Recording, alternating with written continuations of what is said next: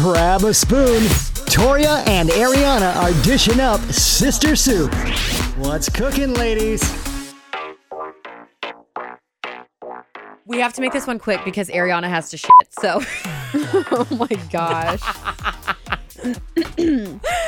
um, we were talking a little bit ago about gifts for your family and friends and coworkers and bosses and all that stuff. And we had mentioned about snooping for presents.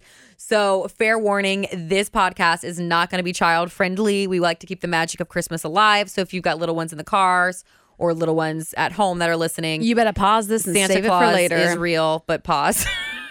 yes. so, every year we would snoop. Every year, my brother, my sister, and I mean, and not I. until we knew Santa wasn't real. When we first discovered toys in my mom's closet, Yeah. I remember. I don't know if you guys remember what was it called, Diva Starz with the big heads, and they were like robotic. They're like, "Hi guys," and you clip their, had you clip their clothes on. Oh, yeah, Is that what yeah, they were called? I have Something no like idea. that.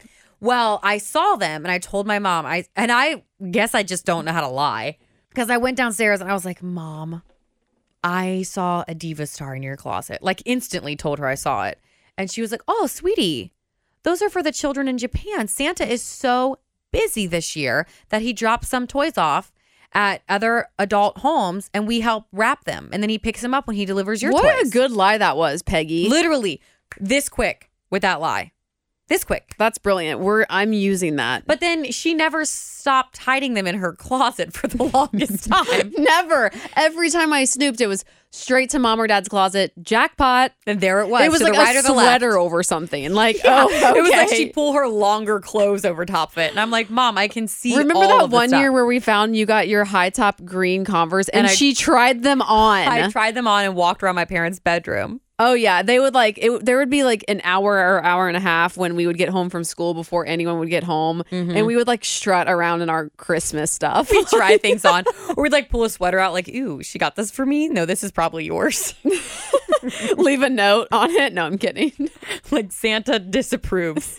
um, yeah, and there that same year that I got those high top green Converse, mom didn't put them under the tree because she found out that I found them because I think Sam told on her or told on me or like you because you guys are assholes. Uh, but I was like, "Where are my shoes at?" And she was like, "Oh, so you know about your shoes? You want your shoes now? I heard you tried them on and walked around the house in them." And I was like, "Do you blame me? They're the coolest shoes in America." And then one year, what I love is when she'll be like, one year she asked me like, "Do you like your such and such?" And I was like, "What?" And she's like, "Oh my gosh, I left a whole bag of gifts upstairs. Oh my, yes, I do remember that. the best. And she was like in her row with her no bra on.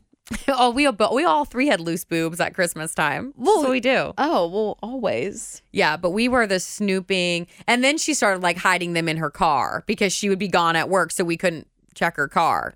But then if she realized, like, if she was like, go get the bottled waters out of the back of the car, she'd be like, oh, shit, let me go get them. Never mind. And I'm like, oh, okay. I, I'll I just know where your here. gifts are. Like, Yeah, do you want me to get you a diet coke from the fridge? And then I'm like looking in her bag, like opening her, took her keys and like looking in this Drove down the street and then like pulled everything out of the bag and tried it on.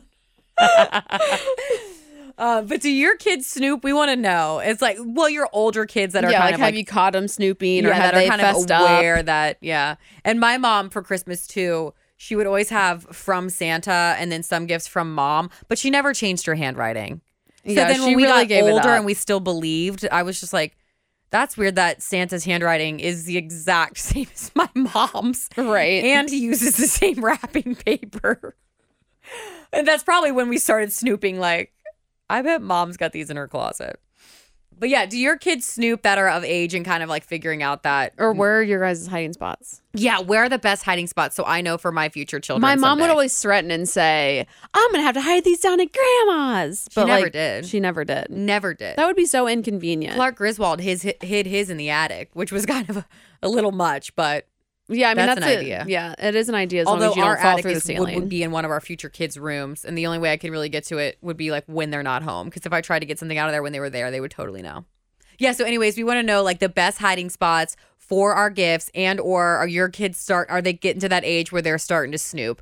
Uh, you can get involved in the conversation on our Facebook page at Sister Soup Show, on our Instagram page at Sister Soup Show, and we love hearing from you guys. So, if you have anything that you'd like us to add to the show, you can email us sister soup at wkrq.com.